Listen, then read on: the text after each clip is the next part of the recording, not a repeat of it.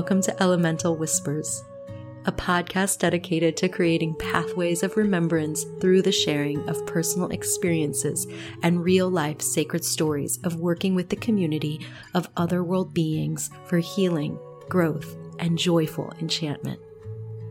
I'm Diomira Rose D'Agostino, and this is my gift to you a podcast that is really meant to be a doorway May it illuminate this pathway of magical remembrance. May its medicine of enchantment guide you in your elemental journey of soul, earth, and spirit.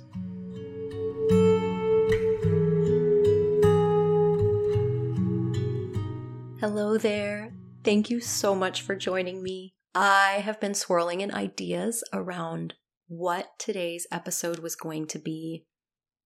All I knew was that I definitely wanted to share at least one more episode before my departure on my pilgrimage. More on that in just a moment. Even though I had all these ideas swirling around, ideas that were all vying for my attention and your attention, what I came to realize is that what is most alive and present for me is this upcoming journey and sacred soul pilgrimage that I am making. And so I wanted to spend our time today sharing with you about my upcoming pilgrimage. I want to let you in and give you a peek into my world of preparations that I'm making, both physical preparations, how I prepare logistically, mentally for a journey of this nature, and also some of my more internal sacred preparations that I'm making in order to prepare myself, prepare my body, my soul, my spirit, my heart for that which is before me. I also want to share a little bit about my intention, why I'm making this pilgrimage.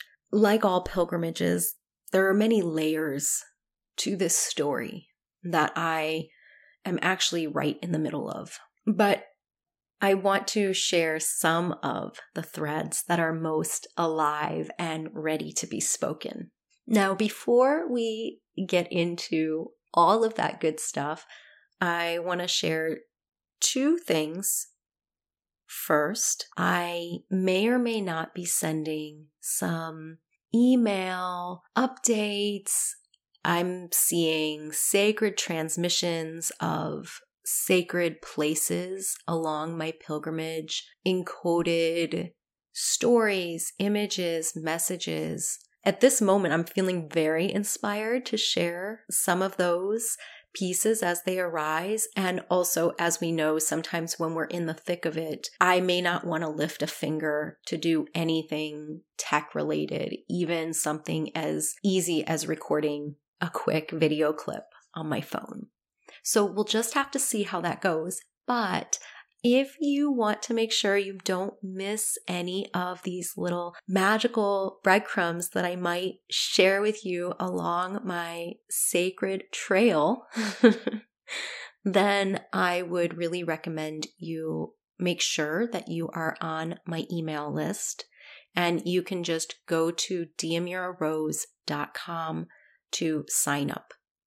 And that way you'll get any email messages that I may or may not send out while I'm away. That's the first piece. The second piece is I want to mention since we're on this topic of travel, you may know that I started hosting a virtual travel series back in the spring, and it was in honor and celebration of my magical newly released memoir, Initiation My Faery Soul Awakening. The very first travel series, we journeyed virtually to Tintagel in Cornwall. And I'll link to that. I have that recorded if you want to experience the journey, time travel back with us, and really experience the potent medicine of that place. I do plan on continuing this series it is probably going to pick up in the early fall. So it is going to continue. It's just on a little bit of a different pace than I had originally thought. It's on its own timeline, and I expect the next series event to journey us to the land of Ireland. If you've not yet joined me for one of these events, they are super fun, super potent, and very magical. We virtually and energetically journey to these places. And again, these are places that were highlighted in my memoir. And this is a way for you to experience the energies of these places, to experience their medicine. It's also a time of sharing, and I will often tell stories about my travels to that particular place, stories that may not have been in the book. I'll also read an excerpt or two from the book so you can really tune into the energy of the experience and be right there with me. These are a great way to, if you haven't traveled or want to travel or haven't traveled in a while, to really just soak into the magic of place. And it's a beautiful way to connect into my book, especially if you haven't yet grabbed a copy and you haven't read the story yet. This is a great introduction and a way to begin to experience the magic. So, just to make sure you don't miss out on those events, I would recommend you hop on my email list diomirarose.com. That way you won't miss any of these events. This particular event is free to join, and I only ask that you bring a friend or someone you think might love to experience the enchantment of sacred place, sacred sites, or of the deep medicine of fairy. With that said, let us turn our attention to what I want to share with you today, which is all about my upcoming journey. I will be embarking on a sacred pilgrimage of soul and song for the month of July. I have exactly one week left that is allowing me the time I need to prepare body, mind, and soul for this upcoming journey.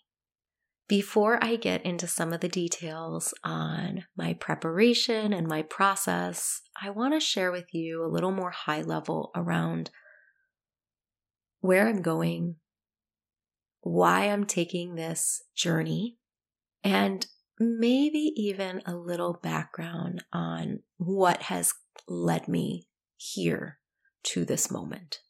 If you would have asked me two months ago if I were planning on traveling internationally anytime soon, I probably would have said, no, no plans on the books.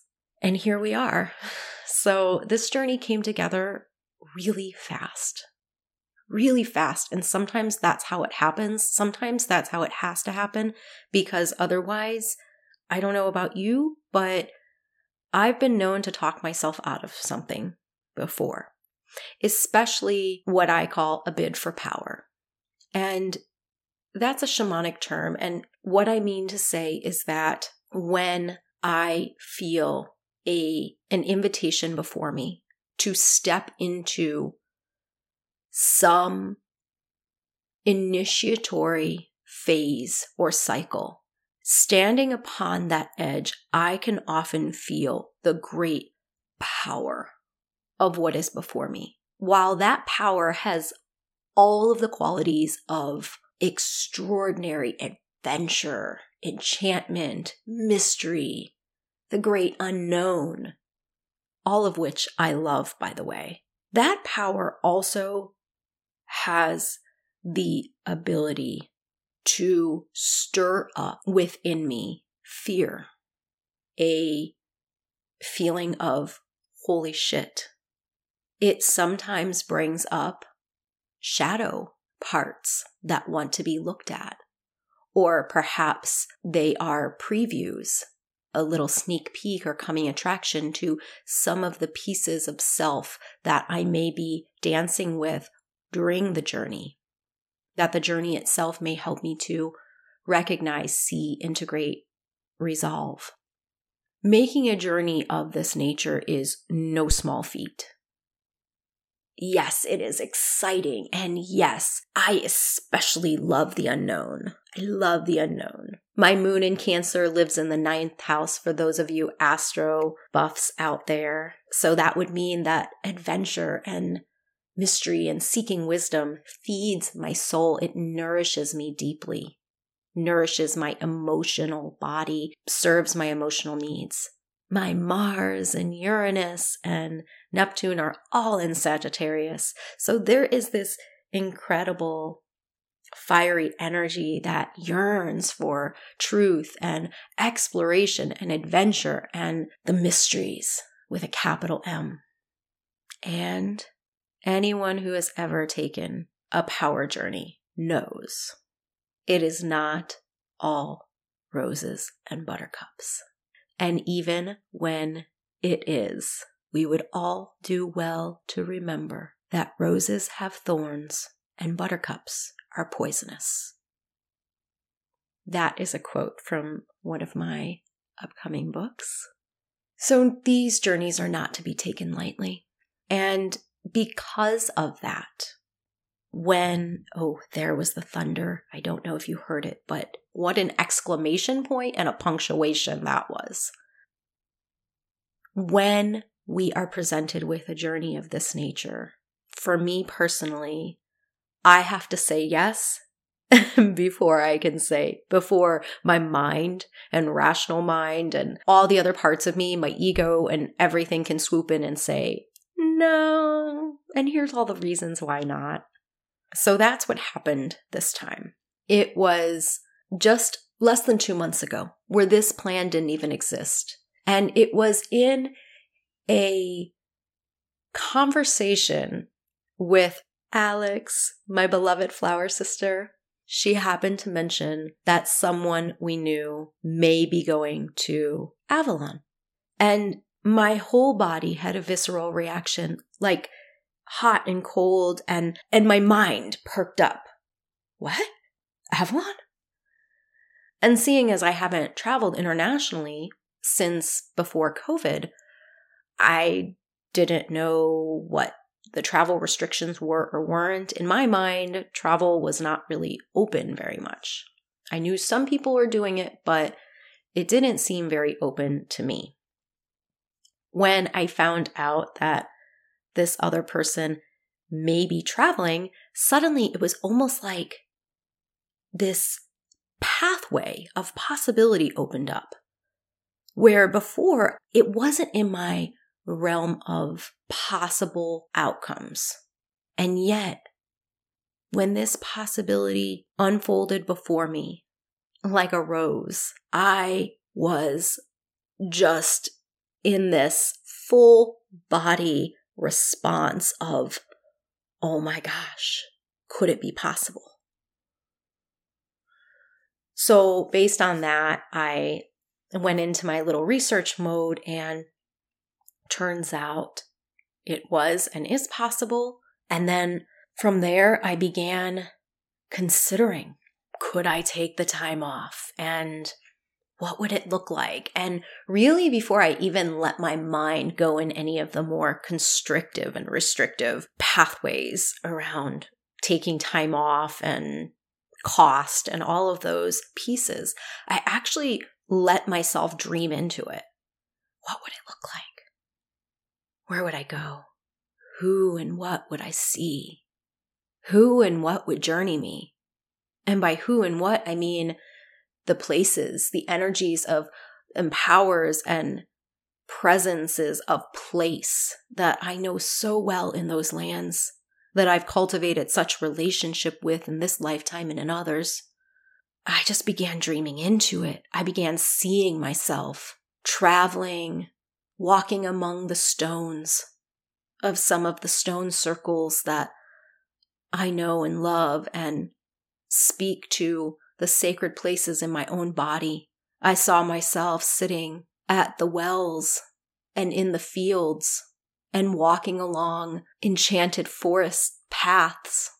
But most of all, I saw one image, one image that held me so powerfully and profoundly. I saw the Tor, the Tor that is my spiritual home.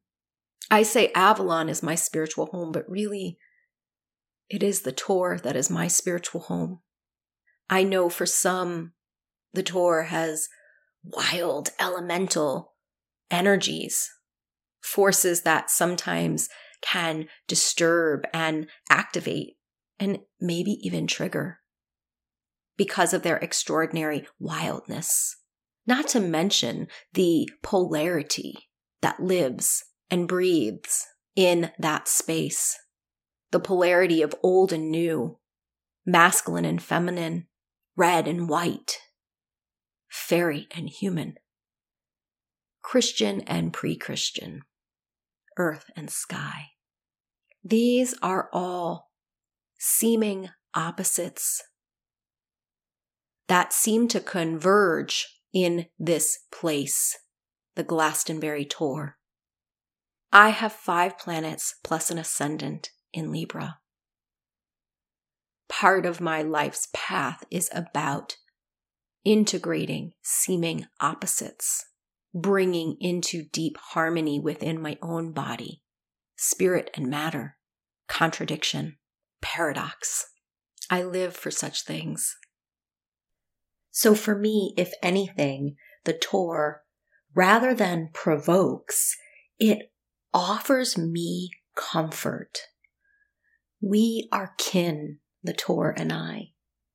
But this one image that I have that lives and throbs and pulses in my heart's all seeing eye. This image is of me standing at the base of the Tor, staring up at its curving pathway that leads up to its pinnacle. In this living image, I am bone weary and tired to the core. I am not tired from my physical travel or even from the short walk that it took to get me to this place from my lodging.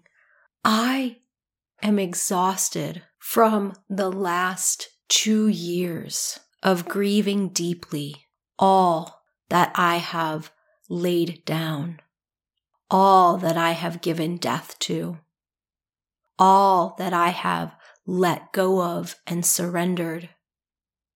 This two years has been a great initiation for the world, but each of us has journeyed it very uniquely the mythic story that we have played out in our own personal lives is one that speaks to our own souls and the invitations that our souls have orchestrated.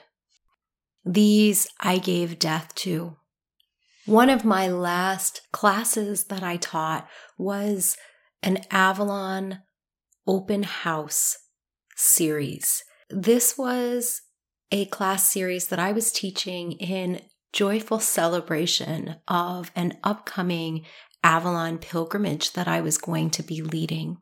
The purpose of the class series was to help people connect into the energies of both the trip as well as the story, the deep, sacred, mythic story of Avalon. I wanted to share about the expansive history of Avalon that really had at its center fairy and human partnership, the partnership between the Fae and human bloodlines. I wanted to help people have a felt experience of the lineage of Avalon that was living on the planet and still operating and orchestrating this great program of light and awareness and healing and reconciliation between fairy and human. People who came were able to feel into how they may or may not connect into this lineage, be part of this beautiful expressing dream. It was a beautiful multi day event. However, at the end of it, I crashed. I crashed and burned. And it wasn't because physically I had done a lot. It was a large event, but it was nothing that I hadn't done many times before. However, what did end up being so taxing was that what came forward from my soul was the whole past, present, and future of Avalon. It came forward in a transmission of codes and symbols and energy. What became really, really clear was that there was, in some ways, a line being drawn in the sand. The old stories of Avalon were coming to a completion not because they weren't beautiful, but because they had served their purpose and, in most cases, had risen into their fulfillment. So, in this closing and ending, which endings are so difficult for us oftentimes as humans in general, but imagine an ending of some story or chapter that one has been weaving and dancing and co writing for lifetimes. That was how it was for me when I realized that the story of Old Avalon was coming to a close. Now, one might think that based on that, I wouldn't have been surprised by what followed. But each subsequent revelation was a tremendous shock to my consciousness. Within a matter of months, I experienced and received a deep body knowing and certainty that the work, the dream called fairy light that I had been invested in for over a decade was completing. I also, with the rest of the world, learned that a pandemic was sweeping through. I canceled two group pilgrimages that I had lined up. One was, of course, as I mentioned, in Avalon. That was June of 2020. And the second one was in France in the fall of 2020. Both were canceled. In my shock and grief, I was highly confused because I had had such a clear seeing of myself walking in pilgrimage tracing the ancient starlit pathways through the lands of Avalon and Albion. I saw the hills almost as if they were rising to meet me. And one hill stood out among all the others, walking along its sacred pathway, the pathway of the Glastonbury Tor. I saw myself almost as if on an inner world level I was walking across a bridge. This bridge was an ancient pathway that went straight to the holy isle across the lake to the heart of Avalon. And I saw myself walking across this great bridge in answer to this holy song that was erupting from the land. And the way I saw it was that this song was erupting from a blossoming flower that had risen from the deepest recesses of Gaia's heart, from the heart of Avalon herself. This flower reminded me of some extraordinary blending of a lotus and a rose. And this flower was pulsing as if I could see it breathing. With each breath, it would radiate out these codes of nectar. As I arrived at its sacred petaled feet, I bowed deeply and my heart opened wide In my heart was this hidden pouch, this medicine pouch that also opened and received these codes that were emanating forth from the Holy Isle, from Avalon herself. These codes that I was seeing as the medicine of the now. I saw this invitation as a medicine carrier for the Avalon of the now. So when all of this came crashing down, I sat there in bewilderment. How could this be? How on earth could this be? Some of my friends joke around and say that one of my abilities is to channel and pull forth dreams, moments, occurrences from the future. At first, this was quite comical, but then, as you can imagine, it became quite annoying. I didn't want to channel an idea from the future. I thought it was supposed to be happening then and now.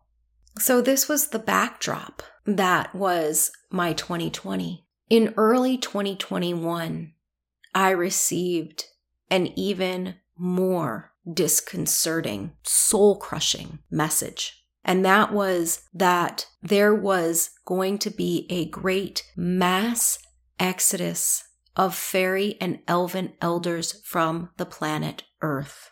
Let me be clear. What I am saying is that I was given notice by many of my cohorts, allies, and colleagues on the inner planes that many fairy and elven elders who had been on the planet participating in Gaia's dream for thousands upon thousands of years, quite literally for many ages, had actually fulfilled their purpose and had completed their role that they had set forth for themselves.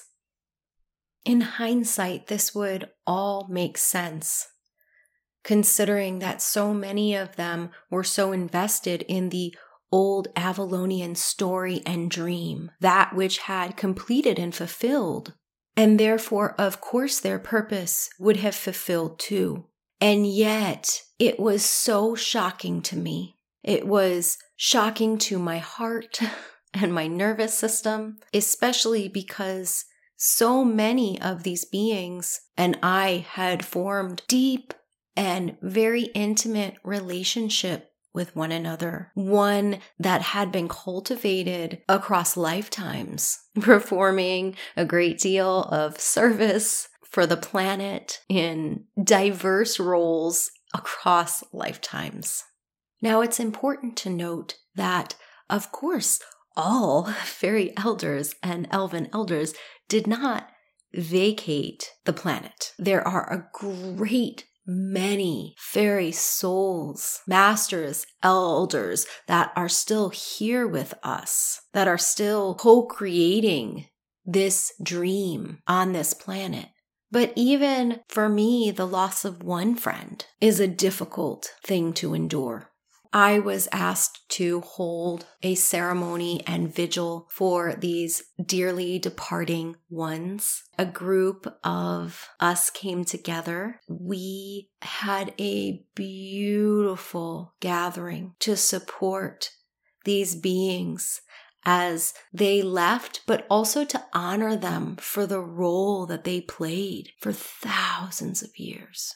After that completed, I felt a great void. I felt empty.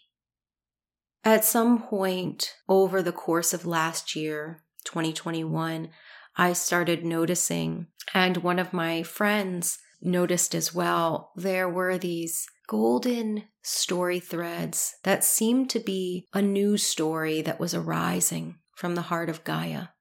And of course, as you all know, I have been invested in co creating the dream of New Avalon, at least since the beginning of 2018.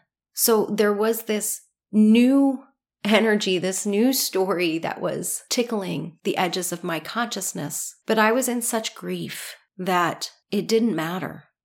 I had no heart for a new story. I felt numb to the core and I needed to grieve. I needed to grieve the, my loss of my friends, my companions, my colleagues and allies, and the closing of this old story. So I did. I spent the entire year and then some grieving. And as I wrote recently in an email I shared, my grief wasn't really the loud kind of grief that I wore blaringly on my sleeve. It was more a silent grief that seemed to burden and weigh me down. It hung almost as an invisible veil that just weighed on me. I didn't dwell on it. I carried on for the most part, and only sporadic moments did I find myself really in the throes of lamentation, sorrow, and weeping. For the most part, though, I just didn't have it in me to start anything new. I could feel this in my interaction with many of my colleagues and beings on the spiritual planes that were still here they gave me a great deal of space. I knew that they were respecting and honoring my grief process, and I couldn't rush what this was. Now, in all this time, I have not been back to Avalon, old Avalon. New Avalon has been anchored here in my home in the Blue Ridge Mountains. But old Avalon, the Holy Isle, which is marked as present day Glastonbury, I had not been back there, have not been back there since all of this went down. When this option became a possibility, the image that began to journey me was, as I said, of me standing at the base of the Tor, looking up as if the Tor itself had been singing and calling to me. Come, my child. Come, sister, daughter, mother, lover, friend. Come, lady. Lay down your head upon our soft grasses. Lay down your heart here to rest with us, with the old ones, those who are still here, those who know you, and you know them intimately. Come, lady, rest within us. Lay your grief down. Your period of mourning is coming to a close. And in this image, I see myself nestling within the arms of the holy hill that is the Tor. But not just the Tor, but those colleagues and allies and beings who I know, those holy forces of the land who I know, my family, my kin. Come, lay down your grief, lady, I hear them say to me in my heart and my head just rests. And then I fall into the arms of spirit to be held, to cry, to weep, to keen, or maybe to express silently, maybe to dance, a dance of grief and letting go and surrender. But I see this being the last piece of my grief walk. I know that we cannot truly, well, we cannot control our grief process, but this is not about control. This is about being journeyed and journeying grief. I have been journeyed by grief and I have journeyed grief. I know it so well, and I know this is the end of my grief walk. This is my last piece. So, that is a huge part of why I am going. This is a journey of endings and beginnings. There are glimmerings, as I have mentioned, that have begun to tickle and bubble and sparkle in my periphery, but they have also begun to sparkle within me, within the sacred sites of my own body. I can feel these story codes rising up I can hear their language again. Before, all I could hear were blurred murmurs. Now the whispers are becoming more articulate and clarified. And yet I know it's this both and scenario where I have to fully complete this chapter. And then and only then may a door arise from that completion, a door which I know I will be ready finally to step through. This pilgrimage is very much a threshold pilgrimage for me. This is one of those pilgrimages where I will be suspending so much of the help of the mind. the mind will not be playing a huge role in my itinerary, the places I will visit. There are images that are speaking to me already. I can see that as I step through that doorway, there are songs that are being sung from deep within the land. These songs are rising from the waters that are waking up. The waters are waking up on our planet, the waters. And I don't just mean the waters that the visible waters, but the waters from deep within the earth, the hidden springs, the sacred hidden holy wells. These are places, points of connection, points of access, bridges between the other world of fairy and the world we live in, our physical human world. The Well Maiden myth is a powerful, living story. Encoded within it is the memory of transgression between fairy and human. It has to do with the fairy accord and the breaking of sacred contract, sacred agreement, sacred trust between our kind. We are entering once again into the time of the risen and wakened well maiden. Well Maiden is a living energetic that sings in my blood and in the waters of my own body. Well Maiden sings through me as I tend the living waters of the other world, as I sit at the edge of the well of light, which is a sacred site that exists on the inner planes. Many have journeyed with me to this sacred place. It is a great privilege to sit at her edge to look into her swirling waters of light, to receive the medicine of restoration and regeneration for self, for planet, for community, but also to look within her waters and see reflected therein the living dreams, the dreams of our own hearts that live in partnership and harmony and soul alignment with land.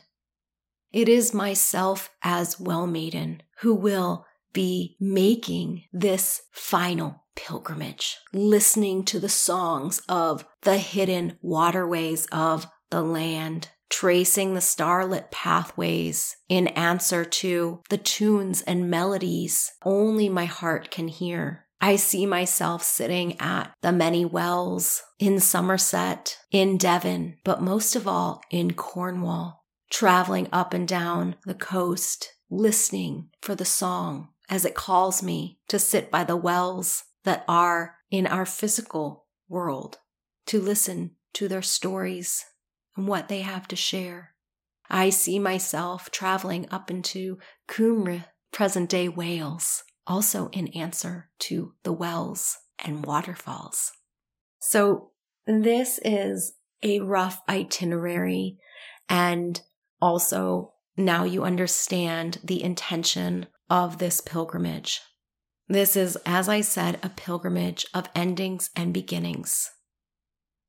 It is a threshold journey for me.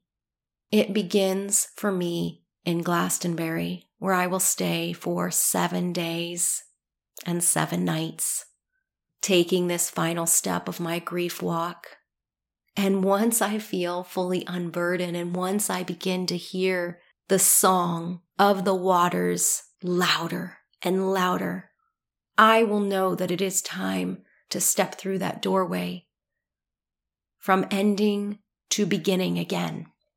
I expect to spend time in Chalice Well at the gardens, sitting at the wellhead, watching the waters as they swirl, the red spring waters swirling into the beautiful Vesica Piscis. And I hope to sit in the White Spring well house as well. And after my seven days and seven nights, I have two mystery nights, nights that have yet to be booked. And the image I see is hopping around through an enchanted forest. I see moss and ancient trees. I imagine that this forest is located somewhere in Devon, possibly in Dartmoor. After my two mystery nights, I expect to arrive in Tintagel, where I will stay for five nights, soaking up the sea and shore, sitting in silence in Merlin's cave, scrambling over the ruins like I do in my book of Tintagel Castle. And of course, driving down on many excursions to find sacred wells along the way. And of course, for all of you essence lovers out there, yes, I absolutely expect to be collecting essences. Hopefully, I will return with a few new magical essences to share with you. After my time in Cornwall, I expect to go up to Wales for the rest of my time. But that too is unbooked, and I love it like that. I'll finish my journey in Windsor for a couple of nights, soaking in the entire adventure, relaxing in a very glorious hotel where I have a balcony that overlooks the Thames that I'm really excited to just nestle into and allow myself to rest and receive before hopping on that flight home. So now you know my journey, a rough itinerary, why I'm going. In this last little segment, I want to share with you as well some of the preparation that I'm doing for this trip.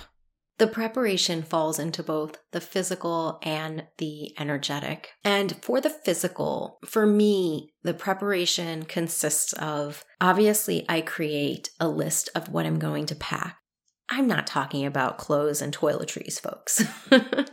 I'm talking about what are my holy and sacred items that want to come with which crystal beings want to be with me for the journey. Some of them may not return. The way I work with crystals is as partner, as ally.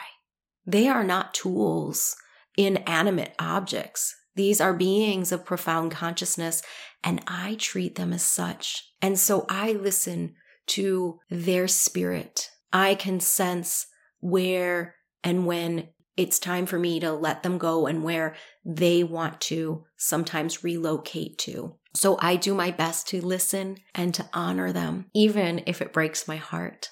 And then there are some crystals that will go with me that just wish to be part of the experience and wish to hold within their crystalline matrix the energies of perhaps a place, perhaps a moment of power, this all requires listening and partnership.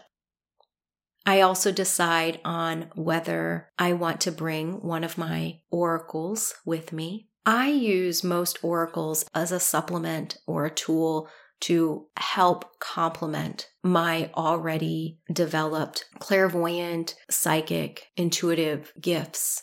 Sometimes I find it can actually be really fun and really uplifting to use an oracle instead of sitting in meditation to really see, feel, sense. It can be fun to have that tool that mirrors to you in the physical world, that which is swirling within. And by oracle, of course, I'm talking about runes. I'm talking about the tarot. I'm talking about perhaps another oracle card deck. These are the most common oracles that I use. And then I must also get very clear on which essences want to accompany me, which ones may support me on the journey, but also which ones may want to be given to the land in offering. I get clear on what other offerings I might make. Perhaps I write a poem ahead of time that I speak aloud, or perhaps I make an offering of some dried herbs that I've put together with intention and love. My medicine pouch almost always consists of rose petals, tobacco, and mugwort. Usually I carry a little snake skin in there too. Because I'm collecting essences on the trip, I also have to decide how many receptacles I want to take, how many bottles, how many jars for collection, for holding the mothers. So you see, a lot goes into my packing list and preparation list, even before I get to clothing and jewelry and, you know, the stuff that we regularly would take on a on a trip. And I'll just share with you a few fun practical tips for those of you who plan on traveling internationally. I love to order a little bit of the country I'm going to's currency beforehand. I order it from my bank. This actually allows me to be able to bypass any kind of currency exchanges in the airport or on the ground because so many places take credit cards and I always make sure to take the ones without foreign transaction fees. I don't have to take that much cash with me.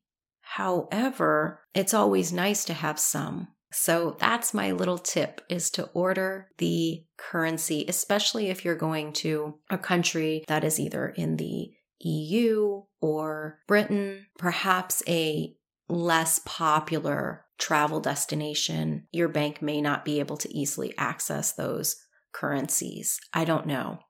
But that's one tip. And then also, of course, we always have to check and make sure that we're able to plug in our electronics. So, adapters, possibly converters, if those are necessary. Always important to make sure before you go. Now, I also, when I'm traveling to the Celtic Isles, England, Ireland, Scotland, Wales, I don't oh I don't just bring a raincoat. I actually bring rain pants. Now, for you British folk out there, we say pants. Y'all know this, right? Pants do not mean underwear. Pants mean for us trousers. So I'm talking about rain trousers, not rain underwear. Um, rain pants.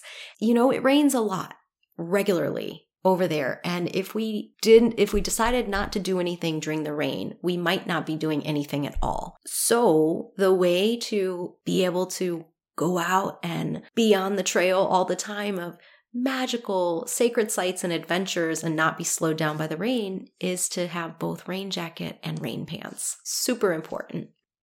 I also want to give a shout out to Rob Wildwood, who is the author of two incredible books that I own. One is called Magical Britain, and it has 650 enchanted and mystical sites. This is his newest book, and I actually just purchased this. I was so excited that he had a new and updated book because I've been using his older book for years. His older book is called Magical Places of Britain. What I love about these books is they have full color photos where you can really feel the energy of the place coming through the image. I also love that he gives a little bit of the folklore. And then at the end of each section, he actually tells you the really fun directions on how to get there. Some of the places are pretty straightforward. Others, it can be as fun and adventurous as go to the end of this sign and when you see it, turn this way and then go up a hill and go a few yards, right? So you really have to pay attention and getting lost is always part of the adventure. I'll link to those in the show notes because these are incredible books. They have accompanied me on quite a few of my UK excursions and adventures. And yes, they are specific to the UK. So the sacred sites are in England, Wales, and Scotland. So, the last piece I want to share with you is what I am doing for my energetic preparation. I'm not going to go into all of the details, but suffice it to say that a lot has been coming up for me.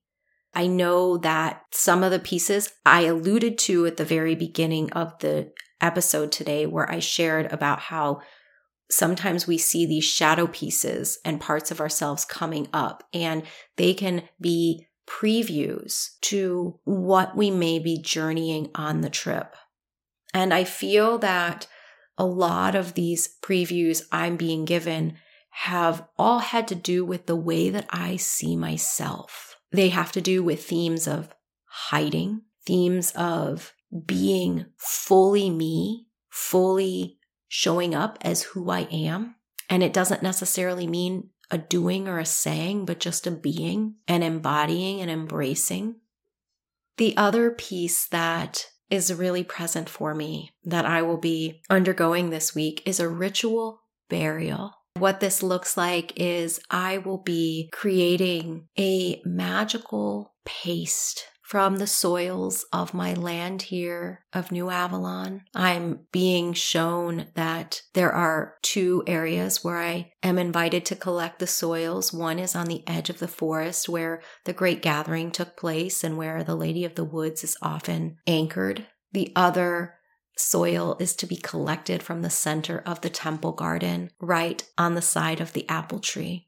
And this is underneath the holy star temple tower, which exists on the inner planes here at New Avalon.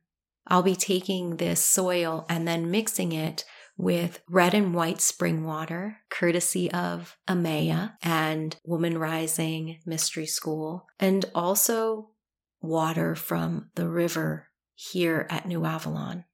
I'm going to be making a paste in the old way, and then I will be covering myself in this paste to really receive that nourishment that can only be given from the deep, silent earth. I imagine myself receiving that nourishment and all that I need that is beyond what I can even possibly know, preparing me for both this death and this resurrection, this ending and this beginning. And of course, I am taking a flower essence formula. I have two. One I'm taking now leading up to the journey, and the other I imagine will come with me. And at some point, I will know it is the right time to start taking it. So the first formula for those of you flower sisters out there or those interested in essences. That formula contains borage, live oak, mayapple, walnut tree, golden seal. The walnut tree and the golden seal are both to shift patterns, shift and resolve subconscious fears and beliefs and worries. The mayapple and the live oak are both threshold medicines that help one when they're about to cross a threshold and really standing at that crossroads. The live oak also acts as a great stabilizer and strengthening force. And of course, the borage is for courage to help me have the courage to make this journey. That is the formula I'm taking now. And maybe I'll tell you the formula I hope to be taking sometime on the journey when I come back. Well, I think you are now fully apprised of what is before me. I hope you have enjoyed this sharing and gotten something out of it. Perhaps it has inspired your own contemplation of maybe going on a soul journey or pilgrimage. Or perhaps it has inspired you to reflect on your own endings and beginnings. What threshold are you crossing right now? Astrologically, we are headed towards a great point of destiny when Uranus is going to meet with the North Node in the sky towards the end of July. I think around the 26th or 7th. And so this is a great doorway of destiny opening for us. This doorway, because Uranus is involved, can be a little shocking. It can be surprising. It can be electrifying, but it can also feel so alive and filled with magic and that stroke of genius, that aha, yes, there it is. And so I would ask you, what do you need to do between now and then? To complete and clear your pathway so that you can step through your own door of destiny. Now remember to go ahead and hop on my mailing list. And you can do that by going to diomirarose.com. That way, just in case I get a wild hair and I'm inspired to share some beautiful light transmission from a holy well or a sacred spring, that you won't miss it. Of course, being on the email list and part of the community really means that you stay up to date with any magical happening. I also share writings that I'm told are enchanting stories and super inspiring. I share about newly available essences and also when essences are on sale. And I remind you or let you know about any events that might be exciting that I'm either hosting or collaborating on. So I hope you'll join me there if you're not already. And with that, I will close and say goodbye for now, and I will see you on the other side.